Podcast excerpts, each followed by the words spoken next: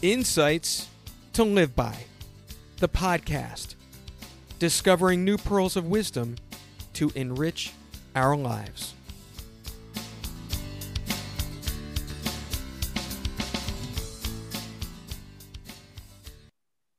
What is a parent to do? Hello and welcome to Insights to Live By. I am your host, Matt Zinman. We have a very special show here today. So grateful to have you. Thank you for being here. We are going to take somewhat of a walk on the serious side of an ever present topic that's also very close to my heart. And when we talk about parents, we're also naturally also talking about kids. And lots happening uh, still in and coming out of the pandemic. I don't think it's uh, a uh, an unknown topic that there's a, a sub pandemic that is part of the equation.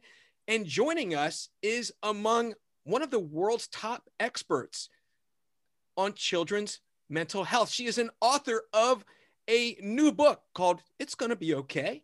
She's a keynote speaker, a course developer, and an all around very nice person, to say the least. Dr. Roseanne Campana Hodge. Welcome to the show. Great to see you. Thank you for that. I pride myself on being a nice person. That's what I remember in your intro, just because you never know what's going on with somebody. And you should always go out of your way to be nice to people. It That's just right. has a ripple effect. You know That's what I mean? So, and it warms my heart. It does me good. So, you know, it's a great reminder, you know, and and and as with uh, so many wonderful people, I got to meet you through Clubhouse. Yeah. And uh, making special appearances in my Defeating Depression Club at times when possible. But this book just came out this month. Yeah. So you're you're hot ticket. I know I'm so excited and and it, and despite Amazon trying to, well Amazon made me change the title that's a good story so it's it's going to be okay and then it was supposed to be proven ways to reverse your child's mental health. Wow. And they told me that I could sell it on Amazon, but I could never run an ad. They would never let me in any way, shape, or form say the word reverse. Ah. And not in the description, not in the title, nothing. So we've made it to proven ways to improve your child's mental health. So, um, and please know it has over 40 pages of research citations, single spaced. So Wow. It's so I wanted people to know there's lots of things we can do to change our mental health um and you know be inspired for that change, right? You know that there's really like we are the driver of our physical and mental health. And you know that's my whole mission. So i'm excited but it was a it's it's in a bestseller in three categories. So i'm it's getting out there and people are learning about it. And thanks to people like you who are on a mission like me to help people with their mental health. Of course. You know and and back to you know the the comment you made and I, I know we've had this exchange you just never know what's going on for people um, so difficult in and around kids. I'm, I'm, I've got so many questions, of course, that we're going to get into. Also in and around parents and modeling.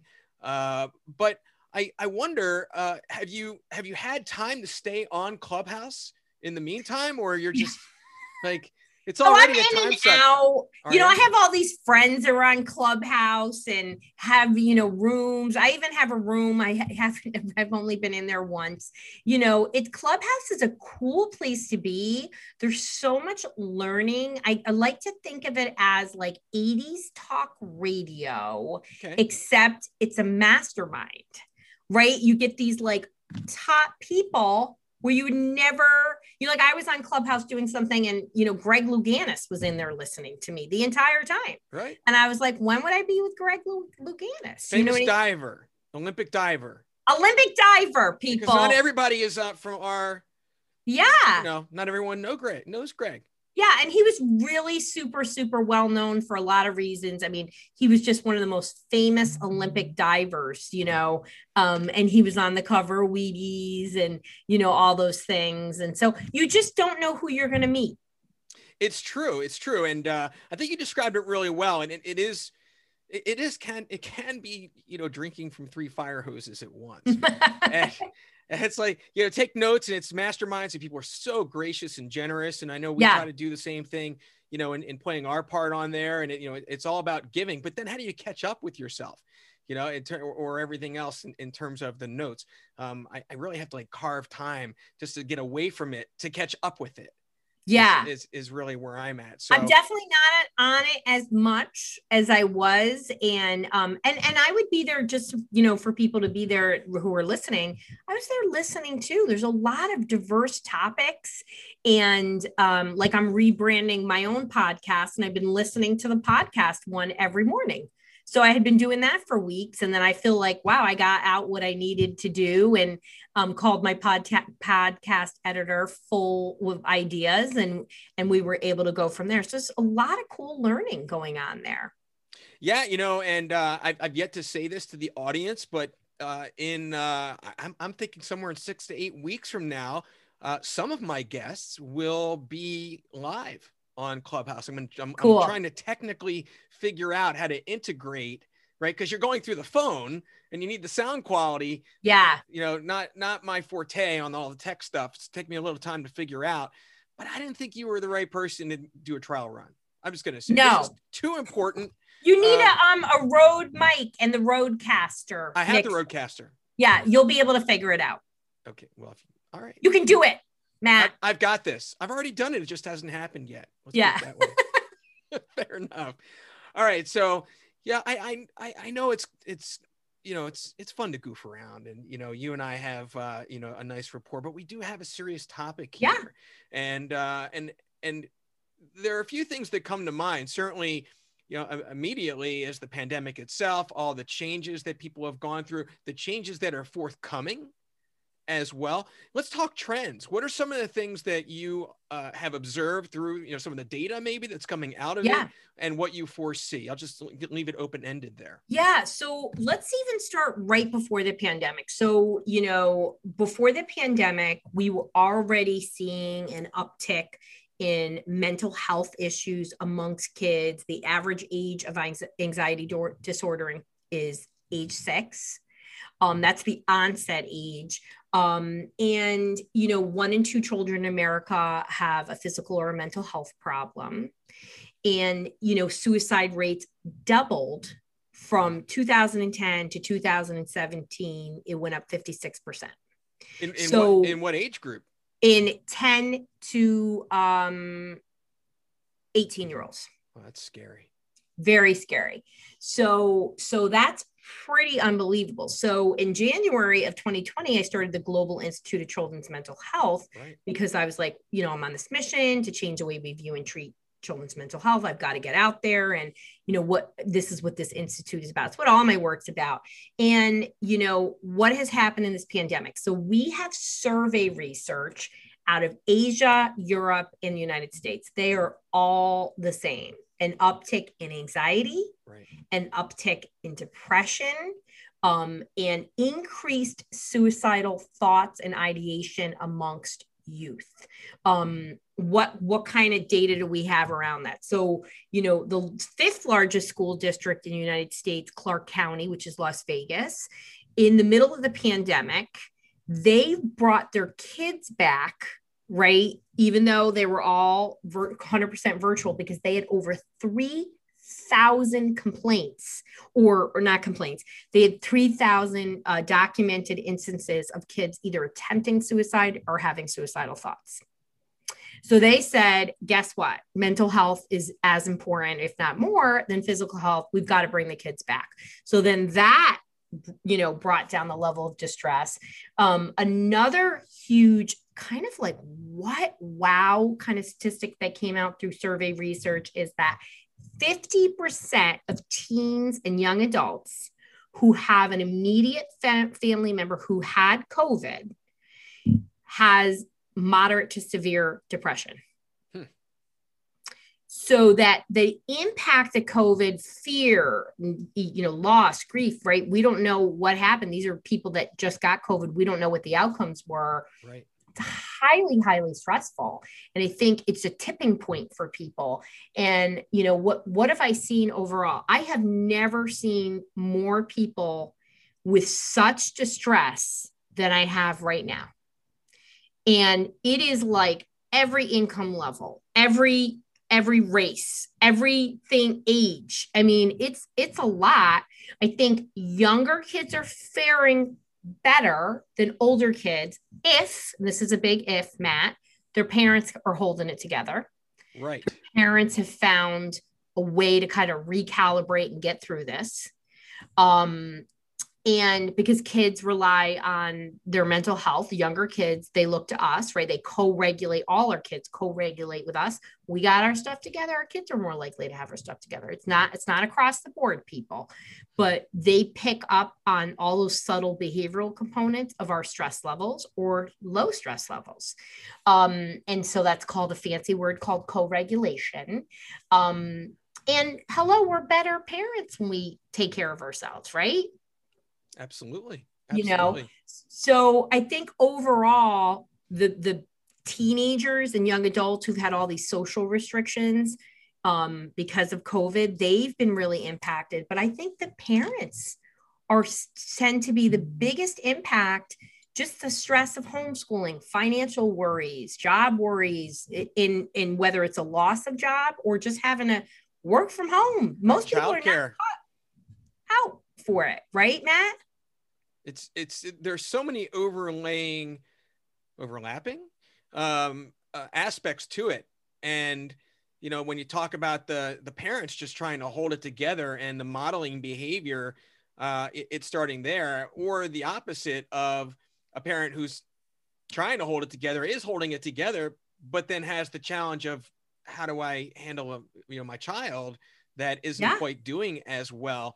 Uh, and and and already whether you know you started saying things that are already trending before the pandemic you know whether that's in and around uh, technology and installation uh, you know somewhat you know would you say this is the loneliest generation you know and if it oh. wasn't lonely enough already it was it, it's yeah. lonelier now with the isolation uh, and you know, I, I think honestly dr rowe i think back to last summer early in the pandemic and uh, I, I actually went to the to the beach. It was you know it was like a, an off day, you know, not very crowded, and uh, you know everything was just so you know we're not really still sure what's going on here.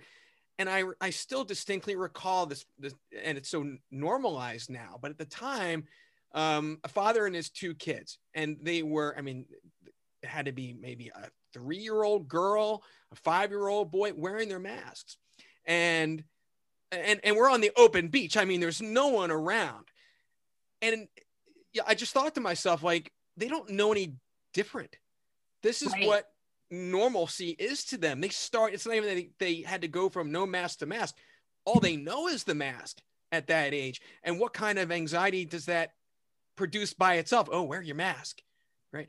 As opposed to even having to switch off and do that. And I, I, I imagine you you'd agree. There's so much that we still don't know, even though that data is still coming out. You know, and absolutely, we we still don't know. And I think here's what here's what I think about the mask. People have very strong opinions about the mask mask, and when it started, parents were up in arms. I'm going to tell you, kids don't care.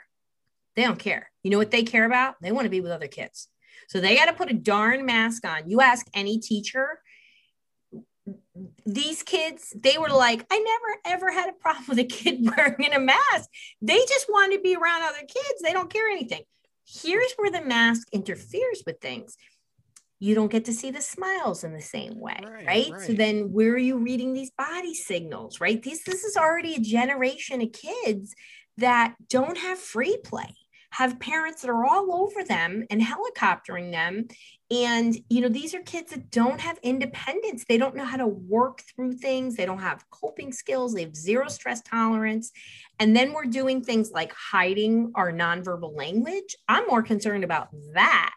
Kids will get through this and how we reassure our kids right. is how they're going to cope with it. I mean that's that's you know one of the, the top predictors of mental health is actually maternal mental health of a mm-hmm. child right? So that means like what we're doing what we're showing our kids more than what we're saying. I'm not saying you're yelling at your kids and that's going to be a good thing but like we really provide that grounding that balance not perfection people. Don't ever try to be a perfect parent. In fact when you make mistakes, make sure to show your kids and let them know whether it's apologizing or using humor. I'm a big fan of making everything funny, even serious stuff, because it lets your kids know hey, we're going to talk about stuff. It doesn't have to be a screaming match. Like you want to give your kids an opportunity no matter what is going on they can come and they can talk to you and you're going to be there and you're going to be present and that's what's going to help you when your kids have real stuff to deal with not that they didn't get the blue folder because they wanted the blue folder because that's the kind of stress kids are under right they they have such a sense of i must have this i must be a certain way and they fall apart. So um, I, I think the masks were more triggering for adults than they were for kids. That's what yeah. I'm seeing with kids. Yeah, that's fair. Yeah. And, and of course we're, we're, we're coming up on going through, uh, you know, the reverse transition of people, you know, op- things opening back up, going back to school. Yes. Maybe there's some anxiety around that, you know, just any kind of change yeah. is, is a challenge. Let me ask you this, Dr. Rowe the other, you know, as a parent myself, I mean, my kids are, you know, my, my son's coming up on 21. I'm, a, you know, a little bit, uh, you know, out of the uh, the window to a degree that we're talking about, but not entirely.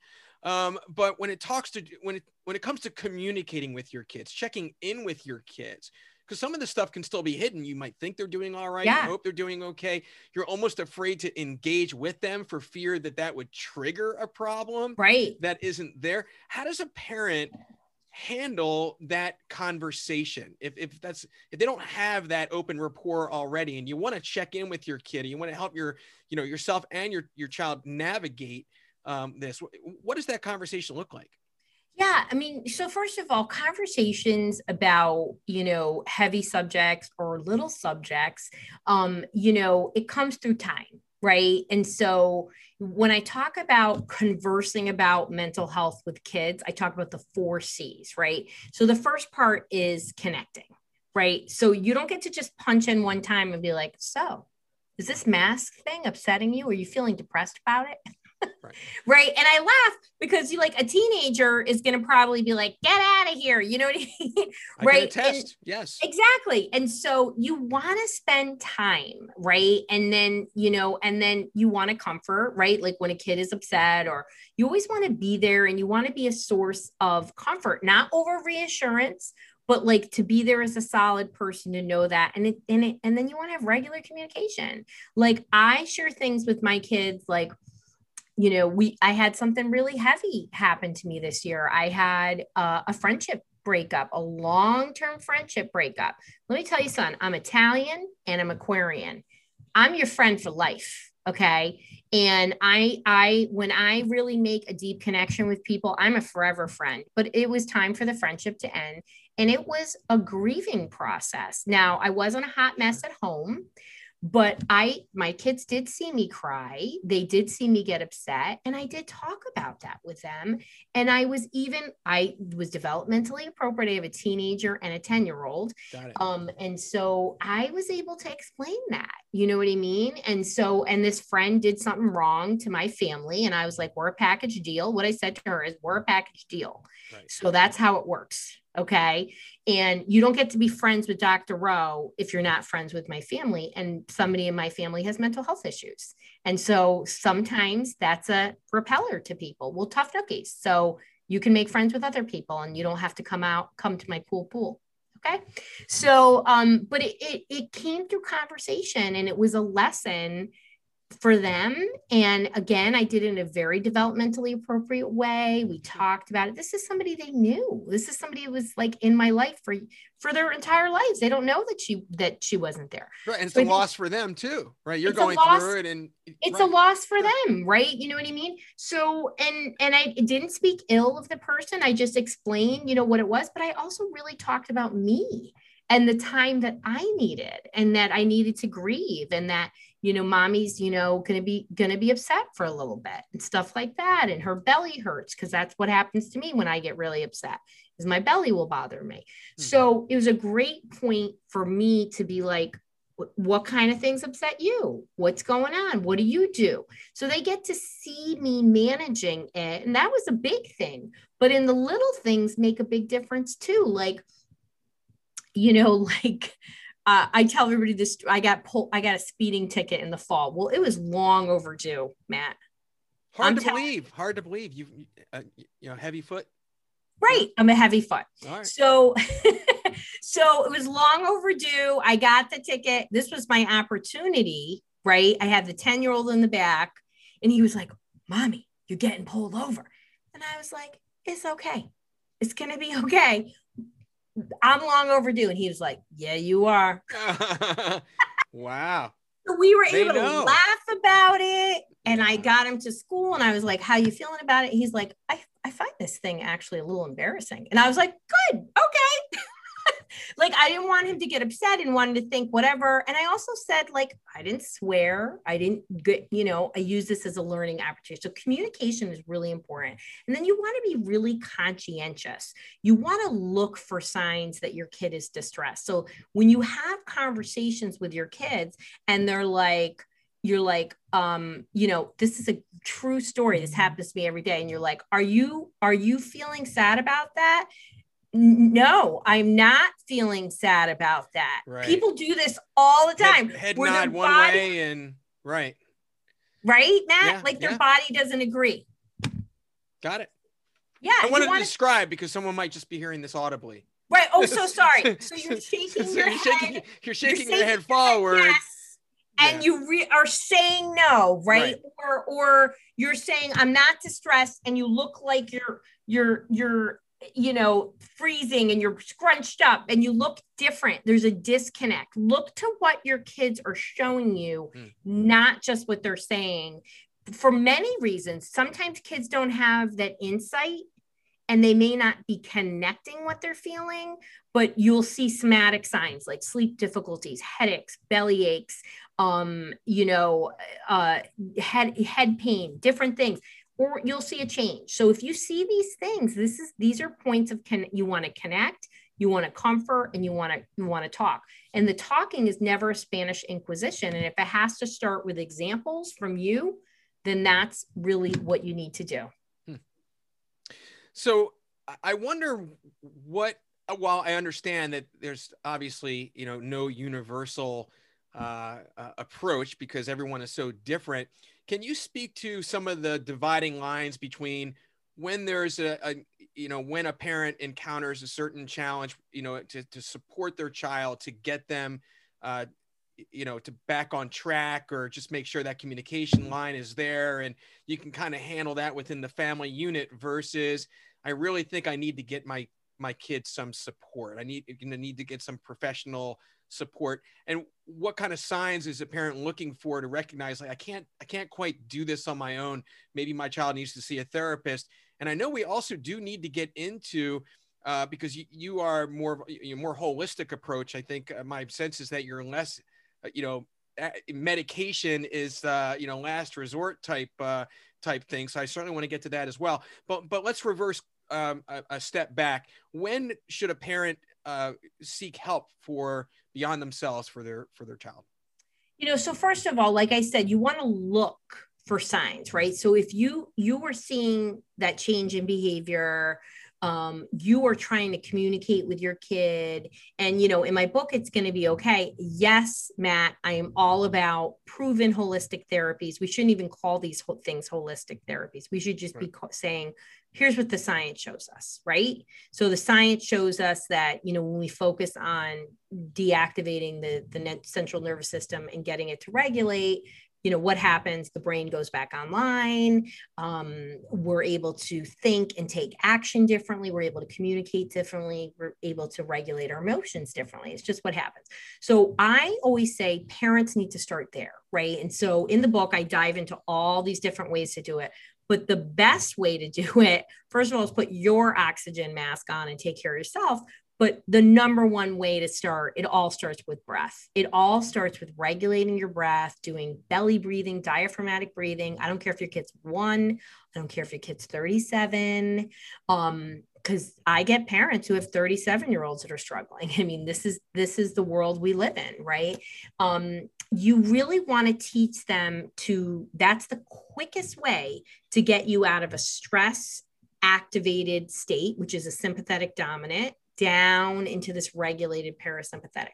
So that's where parents can start. So instead of not that talking isn't important, but sometimes it can be very tough for kids. And I mean kids, it could be your 21 year old too, right? So let's work on finding different ways. There are many, many, many ways. And that's just one of the ways. And start there and then try to focus on, you know, teaching coping skills and strategies. So when parents have done some of these things, this is when you say, I'm not getting anywhere or I'm getting worse. Nobody ever regrets help they only regret when they don't. Hmm. And um, many people miss the signs that their kids are struggling, particularly because many kids can still hold it together at school and be great students. Right. They hide it. They especially, hide it. Especially the teens especially but even our little kids they they just want to people please right? And so we use in america we use grades as a benchmark for mental health. I'm going to tell you out of all the things that go wrong besides number one parents not trusting their gut right? Hmm. it's the quick second is that they're using these grades as a benchmark even though they say you know what? My kid literally has like a headache on sunday to thursday not not on Friday night, on Saturday night, or they're throwing up. I mean, those are two of my most common things. And these could be like straight A, you know, or they don't have the same friends anymore, or they had a girlfriend or boyfriend breakup, or my kid never gets invited to a birthday party. You know, these are huge important things. So getting help. You want to you know find a trusted source right? So that could be you know asking your physician you know maybe it's joining a parenting community something like i have or whatever speaks to you. Maybe it's starting with this book but you want to get help because you can get parent coaching. You're not doing anything wrong but you're going to somebody who i like to think of it as has the hacks right? You're you're they have all that training about parenting that we, you know, you don't get when you're a parent, right? You just are able to have a baby after you conceive, right? You know, and and then you get a kid who shows up at your door who might be a challenge. Fair enough. The unexpected. Yeah. Unexpected. I mean, you know, sometimes it's a humbling experience. Like um, I have a friend of mine and she has three kids and her youngest was struggling um, late as a teen, a later teen. And she was like, I didn't even know what to do because I never had any experience. And, you know, I'm in my 50s. I've never had any experience with a difficult kid. And all of a sudden, my kid at 15 starts getting difficult. Well, something happened to trigger that. But she was like, I literally am totally ill equipped. I had no idea. It's a humbling experience. Yes, it is. Well, there, I imagine you're also at that age or even a little younger getting into substance abuse. Well, that's exactly what's going on, right? right? Talk about the, you know, a few years ago, you know, that that window of time where everyone was vaping. Oh, yeah, I was right? on TV talking about that all the time. That was two years ago. Yeah. Yeah. yeah. Everyone got caught in that whole vape uh, trend. And then, uh, you know, what does that lead to? And, and on and on. And, you know. Well, listen, when you have an unresolved mental health issue, you don't feel good about yourself. You don't have self esteem. You don't have confidence you're going to be more likely to do at-risk things which is not just a, you know addictive behaviors can be anything from sex to food to drugs and alcohol. There's a whole spectrum of thing. Or you do the opposite. You pull out and you totally cut people off you know? And uh, i think that's one of my biggest concerns of this pandemic you know, in the beginning of the pandemic, I, I coined the term reentry panic syndrome and getting back into the world and people being panicked. Now we're talking about reentry anxiety. I, I think we need to talk about reentry socialization. Right. I mean, some people like, I mean, even my kids are like, I don't really feel like going on vacation anymore. and I'm like, what do you mean? We were on vacation all the time. And they were like, eh, we like going to Grammy's at the beach. Grandpa Bob lives over there on the lake. We're good. I'm like, okay, you know what I mean? Like, we'll have to re-enter the word. They're not scared. They're just kind of like, hmm, I don't like going on the airplane anymore at 4 a.m., mommy. You know? Well, even like you said, I think the re-entry um, socialization is, uh, I'm not sure if that's a, a term that's been coined per se. It, it sounds like the right one. Uh, and even kids who maybe like my, my, my stepdaughter, uh, 16, she goes to cyber school now. You know, she's not going to go back to the regular high school and there are ways that she needs to compensate in terms of her socializing which isn't really an issue quite honestly. But the same thing is that they have a freedom to to a certain degree in terms of the way they they are now schooled that they will not they will no longer have as well. It's not just the so you know, it's like now I got to get up for a school bus. Now I have to get. Oh yeah, absolutely. You know, a whole other rhythm. I gotta like pattern. get some lunch bunny or whatever I'm doing, right? Exactly. So, uh, suggestions about that in particular. Yeah, uh, you know, I I think first of all, I think that um people people are going to re-enter the world in the way that's best for them. And i think we shouldn't be criticizing people. There's so much like criticism about masks and vaccinations and this.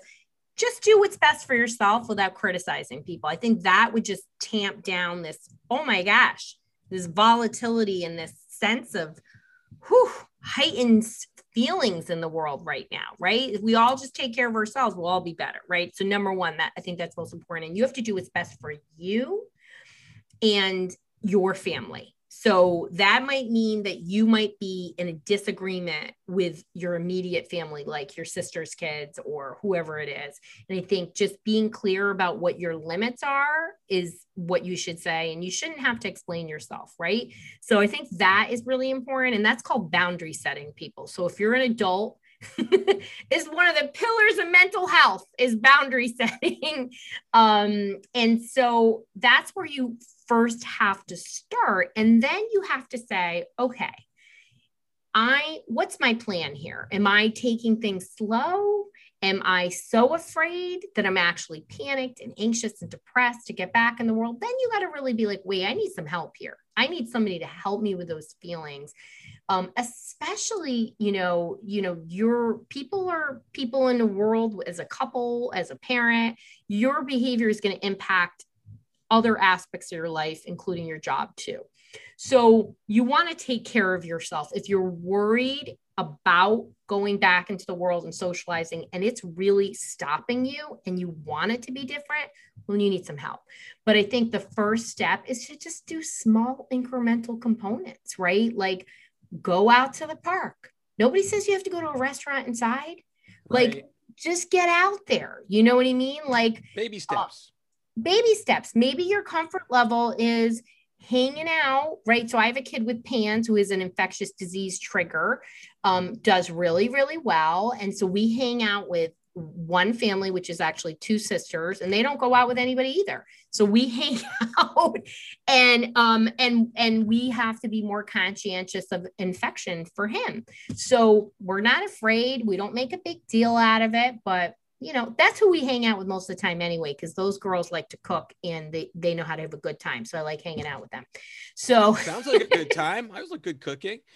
Uh, so um, let, let's talk about continuing on. I know we've covered this to a certain degree but you know specific to your book it's going to be okay. Yeah. Um, you know promoting good coping skills and resilience in kids something called the reps protocol. Yeah. Right? Let's go there yeah. So, you know, the REPS protocol was actually born out of reentry panic syndrome. So it's something that I use with kids, it's something that I use with businesses, with adults, and it's really four steps to reducing stress or anxiety. And anybody can do it of any age. And so it starts with respirate, that breath, um, and then it's envision, which is visualizing. P is positivity in your thoughts and your language, and S is stress management. And so when we start with that breath, I love to do a four, seven, eight breath. So in for four, hold for seven, and then out for eight. And then doing that three times in a row, at least three times a day, helps to get you into that relaxed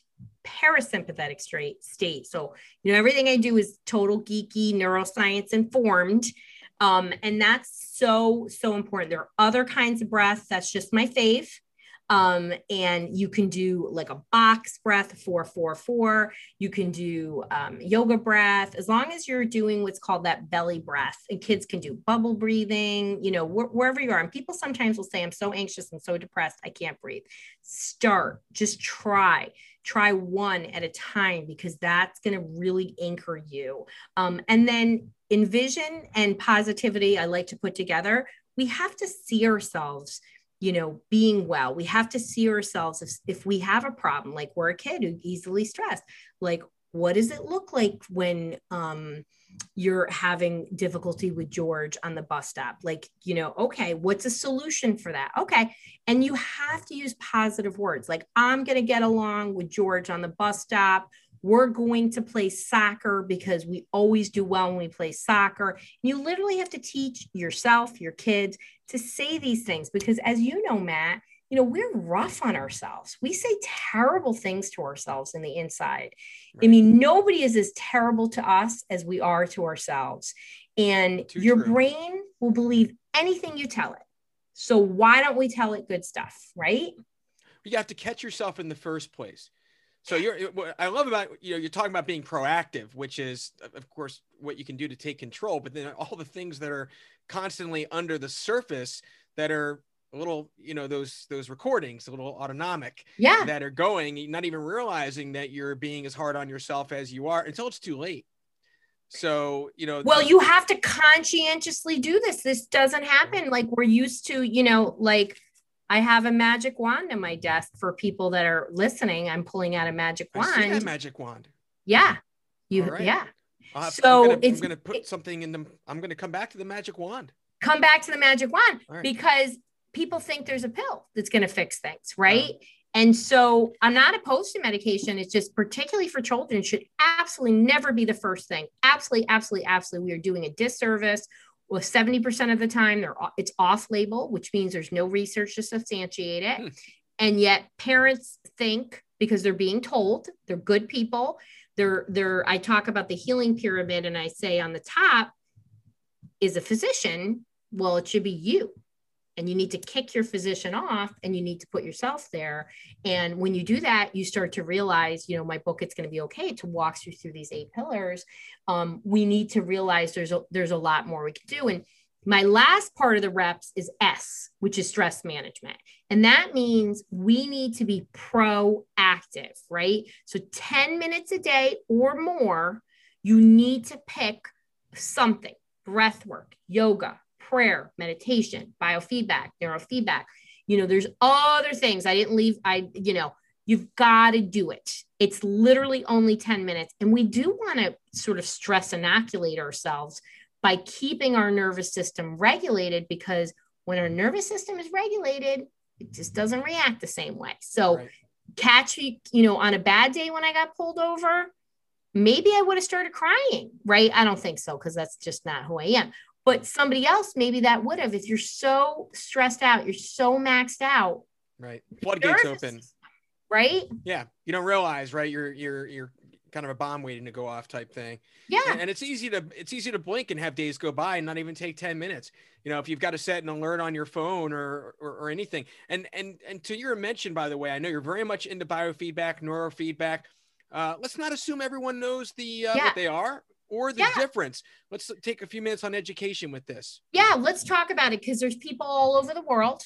Um, and you can go to bcia.org to find a certified provider. I do work with people in person and remotely all over the world because we send you equipment and we work with you. But here's what it is biofeedback is conscientious control, right? You're consciously controlling your what's called an autonomic function, your breath, your heart rate, your temperature. And its main purpose, most of the time, we're using it for stress, we're using it for pain. Um, and muscle control. These are the top three things that we're using it for. Hmm. You have to be aware and engaged, and it's really often about regulating your breath and then doing an action. So, why would we worry about muscle control? Well, sometimes your muscles get stuck in a certain place and then you're in a lot of pain. So you learn to train to put it down and, and do that. So those are some of the biggest reasons to choose. It's easy, it's inexpensive, devices can be little, like you can use temperature dots and you know what are temperature dots? I love temperature dots. You can look them up on amazon. They're super cheap. Mm-hmm. um, when we warm our body we go into what's called an alpha state which is the same brainwave that comes out when you do a lot of things, enjoyable things, including um, having sex, smoking pot, and drinking alcohol. So when you heat up your body, you can use these temperature dots and you put them on your hand and you literally say, I'm warming up my body, I'm getting hot. And you tell yourself that. And guess what? Your brain will believe that and will start heating up your body and it produces a relaxing effect. It's pretty cool. If you're listening, you don't need the temperature dot. You literally can just sit there, look at your hand, put it put it together, clasp it. Just seems to work better, and just say, "I'm going to start getting hot. I'm going to start getting hot," and you'll notice a relaxation in your body. Right, sort of like when you get under the covers, right?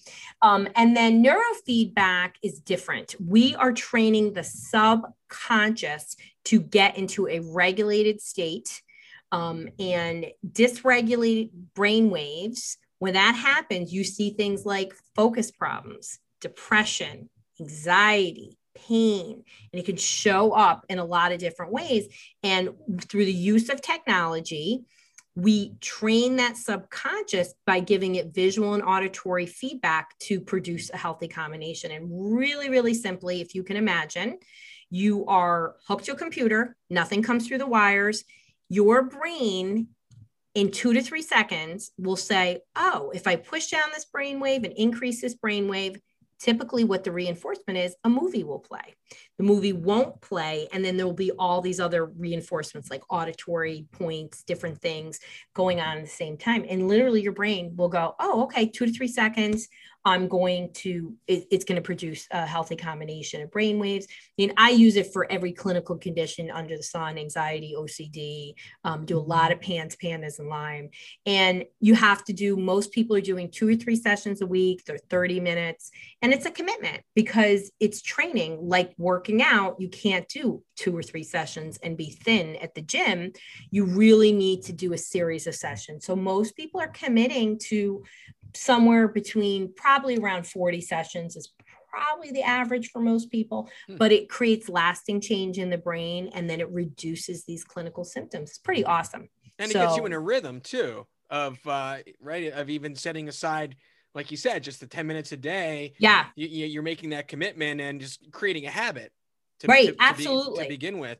Um, and once the body ahead. is regulated it's so easy to maintain these other healthy habits that are little right? Like no you know i certainly have done this and then you know you can just do breath work a few few a minute of breath work and you're like whoop, and your system just gets right back. It's sort of like oh yeah let me just do this one little adjustment on my um, on my car and boom it's like brand new. It's the same kind of thing. It's really just keeping it a well-oiled machine. This is our only brain and body we got, right? You know. Well said. Yeah, I, you've got me thinking. I my whole four, seven, eight breath work, and uh, I'm do gonna, it. I, I'm on it. I'm on it. I'm, I'm taking it away now, Dr. Rowe. I, I, I definitely make sure that we we cover everything thoroughly uh, and and thorough is a uh, you know is is left to interpretation, of course, in different ways. We certainly got into uh, some stress and anxiety, coping skills, and resilience in kids. The REPS protocol, uh, neurofeedback, biofeedback. Uh, what else? I want to make sure that we're we're complete here in and around uh, aspects of your book. It's gonna be okay. That you want to touch on here that you think is uh, certainly obviously relevant uh, so that we don't miss talking about it. Yeah. What, what, what, that's well, my catch-all question.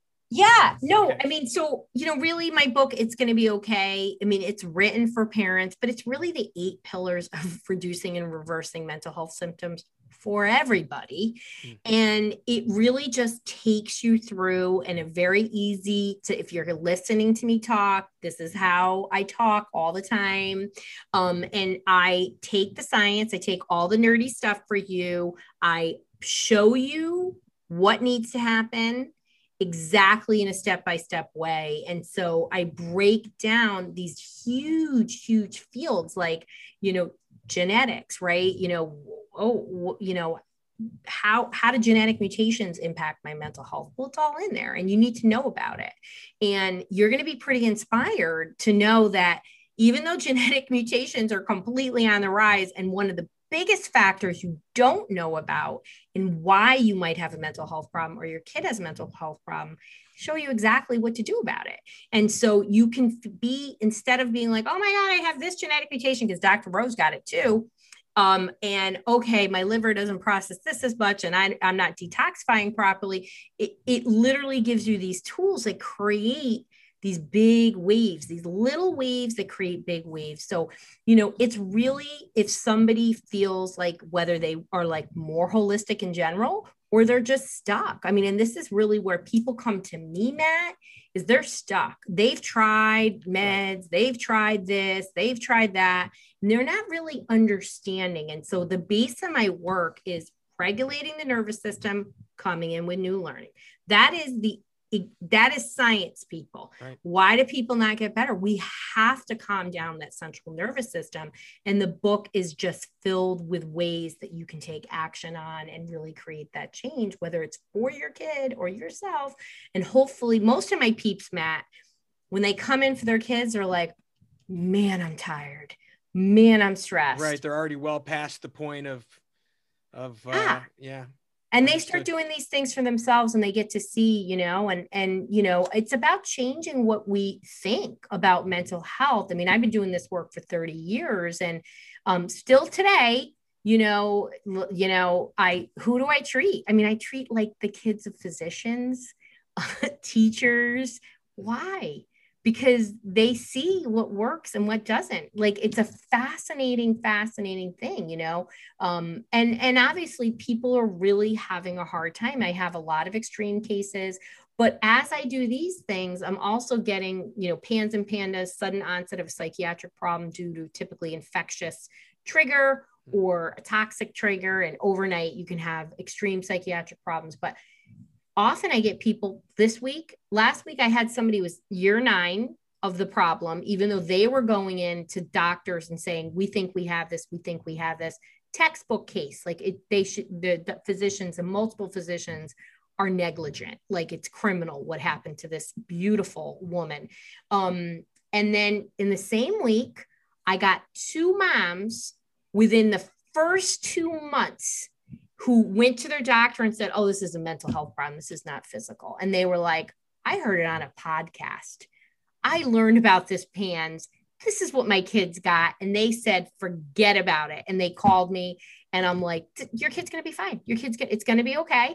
Your kid's going to be okay. You caught it. Not that my nine, the person in the nine years is going to be okay too. It's just a lot more pain it's a lot more hurt. The, the OCD is much more severe. The anxiety is more severe. The depression is more severe.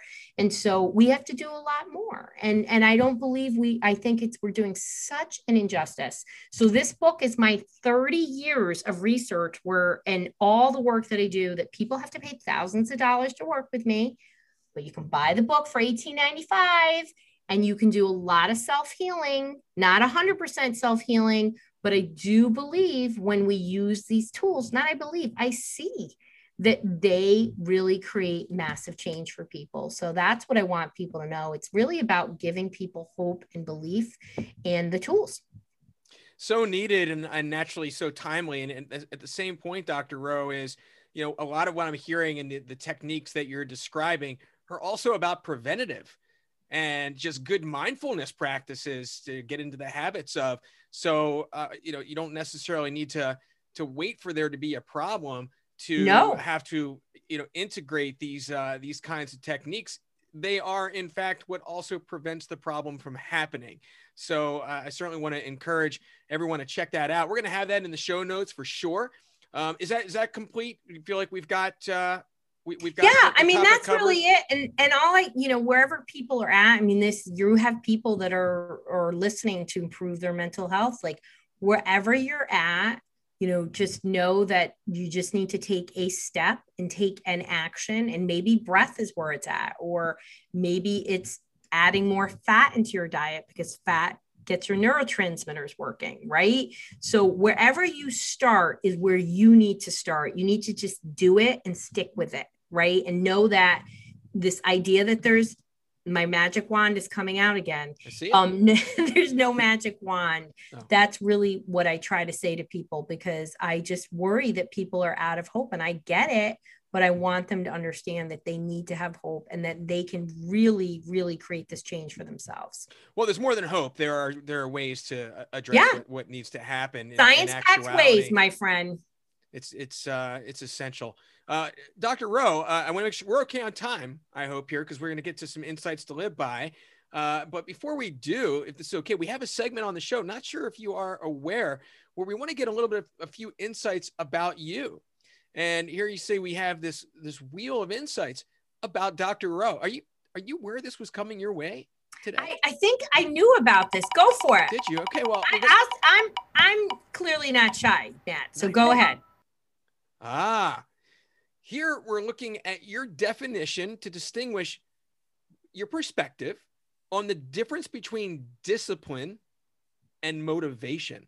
Does that ring true? Now, I, I should t- say two things, Dr. Rowe. One is you can pass. No, I'm going to take this. I like this um, question. Um, and you are the only one to ever get this question. So, okay, pretty cool. All right, here we go.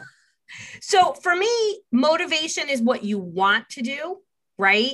And discipline is the steps that you take to get to your goal, right? So, mo- you know, you're motivated to do something, a goal, small or big, and discipline are is those steps towards that goal. That's it. I like it. Fair yeah. enough. And direct. Let's keep yeah. moving. On to the next. Ah, Dr. Rowe, this is about an obstacle that you have overcome.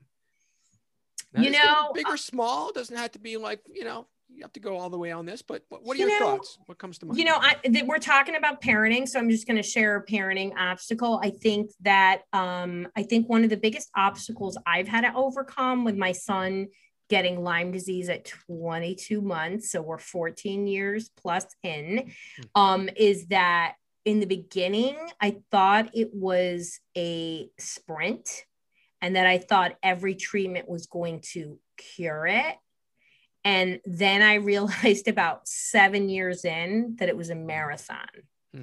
And that I needed to slow down. I needed to take things differently.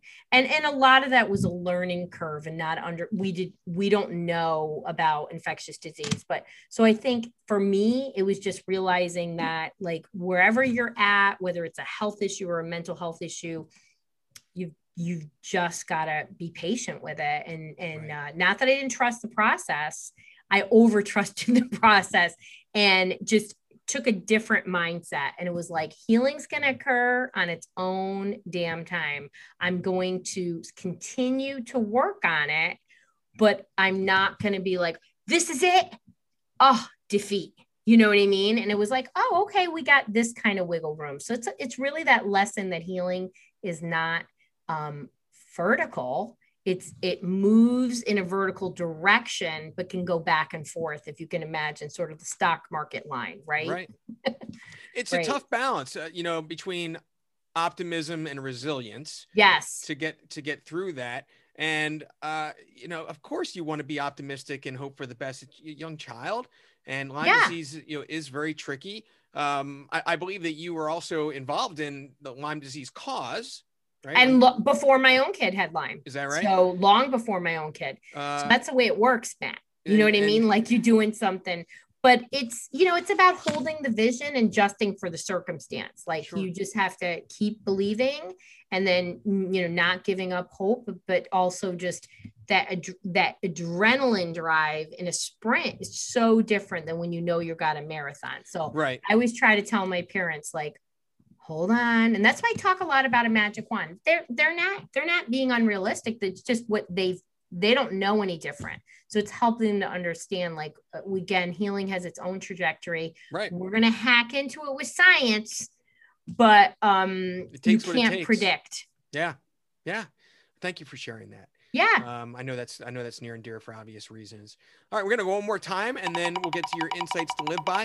What do we have in store here for dr rowe big question mark. In 10 years. In, in 10, 10, years. You, in, this could go anywhere. You could be years. on the beach. You could be mm. the president well you know i'll still be working. Okay. So because i like to work. So that's it. And i'll only be you know in my 60s so why wouldn't i be working? Get it you know? Um but i I definitely hope to be at least a legal full-time resident of Florida in 10 years. good call. Um, you know, my big audacious goal is to really change the way we view and treat, you know, children's mental health. And I am making a dent. So in 10 years, like I really want to see people just utilizing uh, natural effective methods before they do other things and Right. creating change like actually having positive change. I also would love to see 15 minute periods at every school in america. How about a globe of things like meditation and yoga? How about that? So needed. You know, a medication's not going to teach a child resilience uh, or dealing with stress or help them Nope. become more emotionally mature, you know, to deal with the things that impact their mental health. And, and I know that you're, uh, uh, you know, an advocate just the same of that.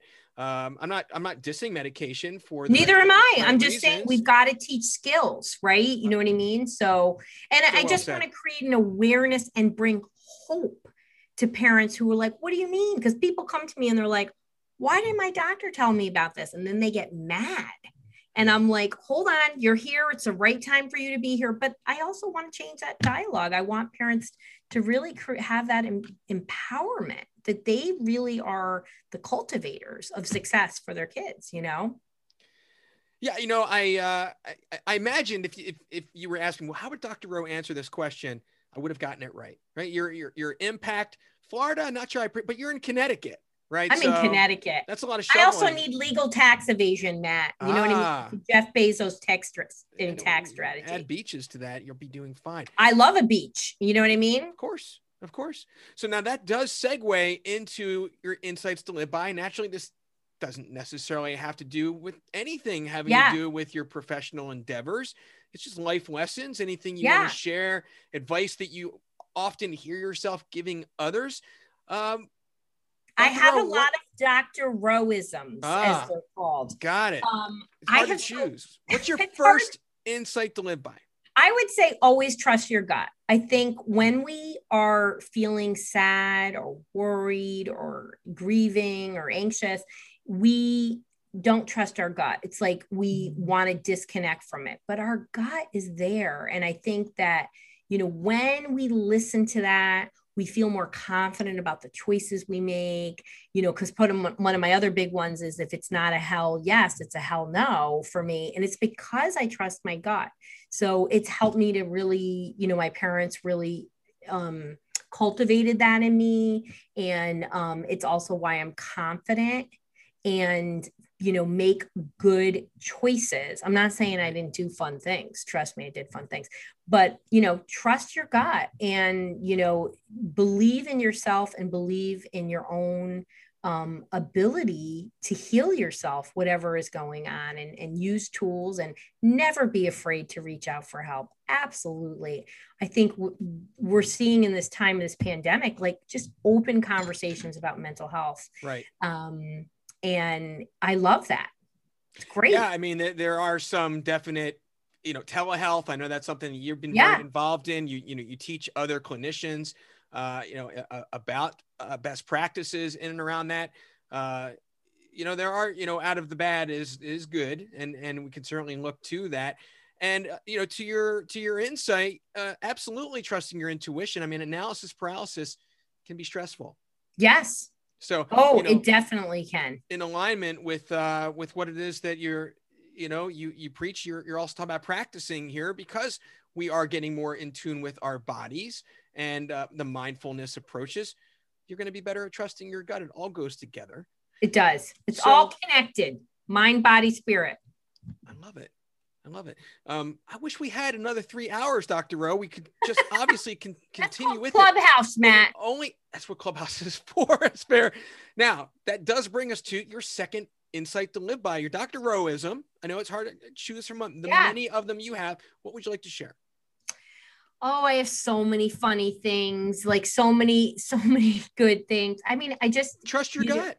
Yeah trust your gut. All but i would i would say you know see always you know i i mentioned you know your brain will believe what you tell it so tell it good things. Like Mm.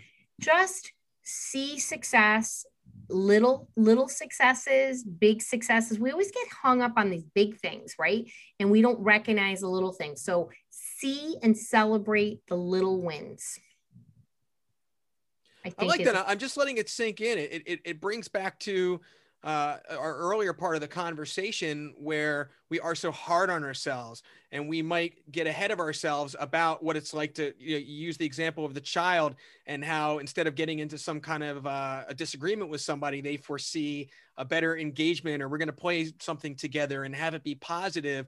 And along the same lines you know to catch yourself and to be self-aware so that you are putting yourself in the mindset of an expectation around something positive.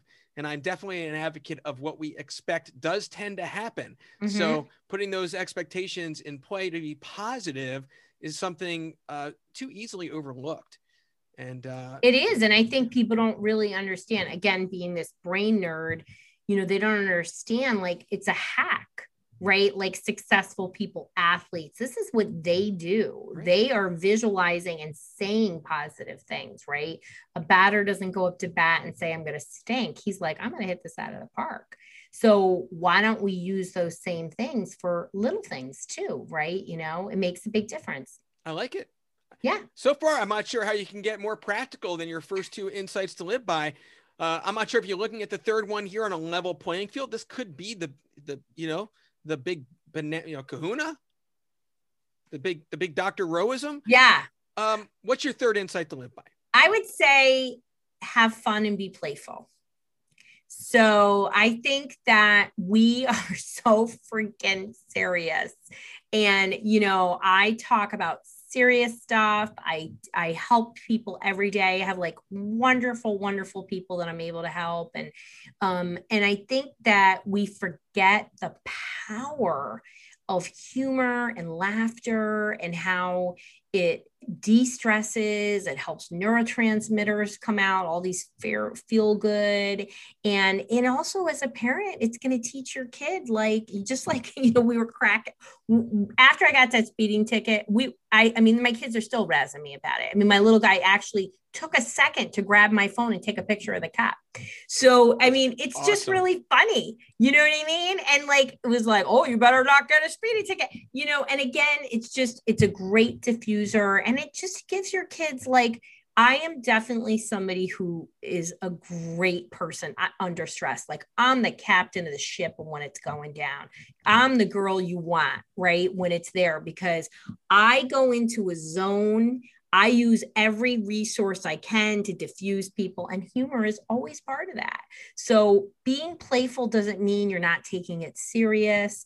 It means that, you know, it's, it's, you're you're using what can help in that moment and you know ten, tension and friction will happen your kid doesn't have a problem it's just normal development so if you can joke about it um you know your teenager that's not wearing their deodorant you know your teenager that's i'm using teenagers because they're pain in the tuchus or your toddler right right. that's about to melt down you know i would go up to my my my have boys and and be like who's gonna lose it? You know and just joke and stuff like, like, that or or whatever. And then my kids would just they would just laugh you know what i mean? And then i and then i get them to laugh and i'd be like what do we need to do what do you what do you want to do? What are you going to do?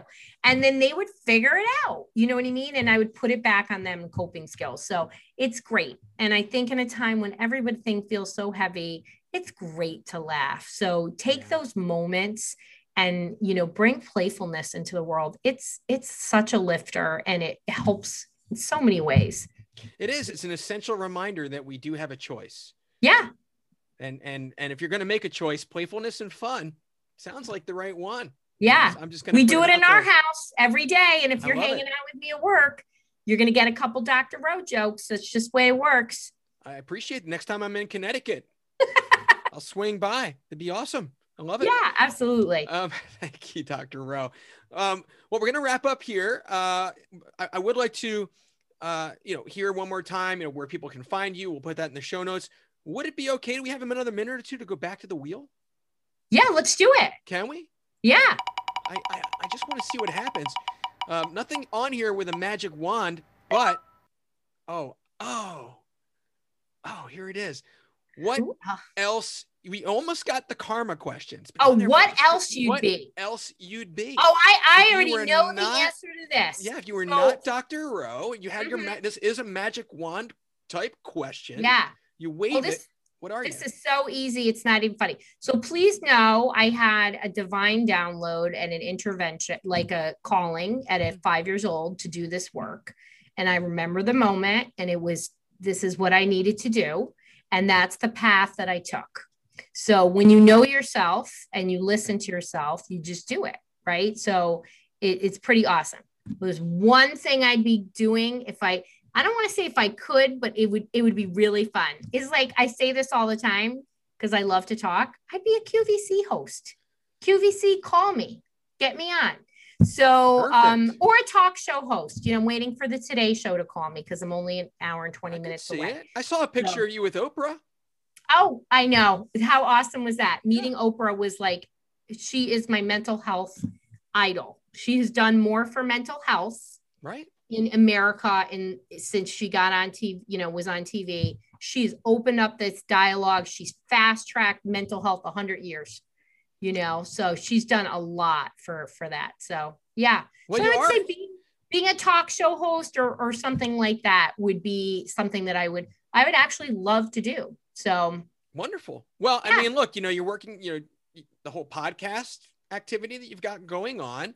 Um, you're always in high demand, even before this uh, new book you've Yeah. got uh, on all these. Uh, I am on TV all the time. I was on every single day last week, literally every single day. So um, it's not that much of a stretch, but a Yeah. talk show is different. It's like a It's true. podcast. It's really It's fun true. conversations. I'd like to see that. Maybe in 10 years, we can combine these two Maybe next week, you know.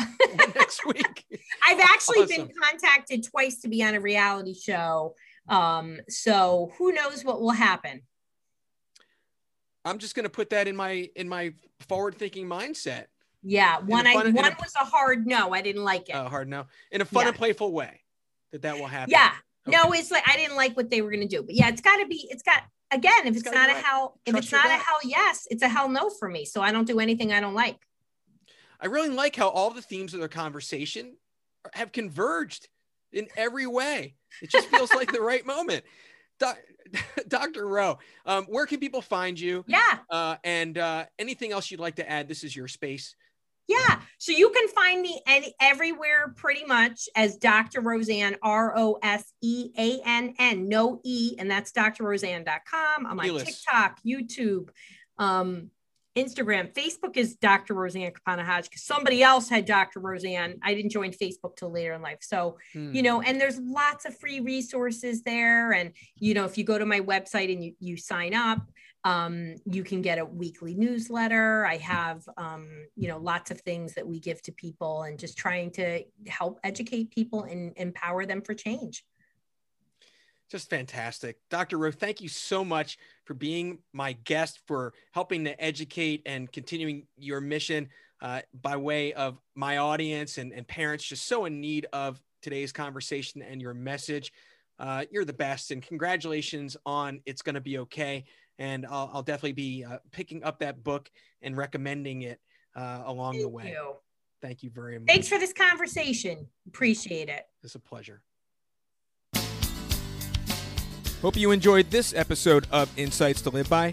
Be sure to connect with me at mattzinman.com in our Happierness community and get our free video series, Three Zisms for a Better Life. Wishing you and yours an enriching day, and we'll see you next time.